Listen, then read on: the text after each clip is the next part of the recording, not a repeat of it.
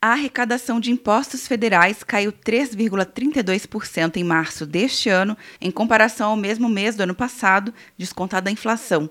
De acordo com a Receita Federal, o valor é de 109,7 bilhões de reais, o menor valor desde 2010. O chefe do Centro de Estudos Tributários da Receita, Claudemir Malaquias, avalia que o aumento das compensações tributárias, ou seja, créditos que empresas têm direito em relação ao fisco, contribuiu para a queda. Na iminência da ocorrência de eventual perda de liquidez com o isolamento social e uma diminuição da atividade econômica, as empresas lançaram mão da compensação, que esse aumento decorreu principalmente da necessidade das empresas terem mais caixa para honrar seus compromissos. A redução de 39,13% na arrecadação do imposto de renda da pessoa jurídica e da contribuição social sobre o lucro líquido representaram perda de 2,8 bilhões de reais no primeiro trimestre de 2020. Para a Receita, os efeitos econômicos do isolamento social serão percebidos apenas no próximo mês, de acordo com dados analisados de abril. A estimativa é de uma redução de aproximadamente 72 bilhões de reais na arrecadação dos próximos meses.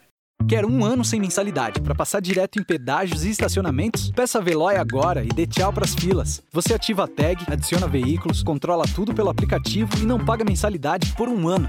É por tempo limitado. Não perca. Veloy. Piscou, passou. De Brasília, Luciana Castro.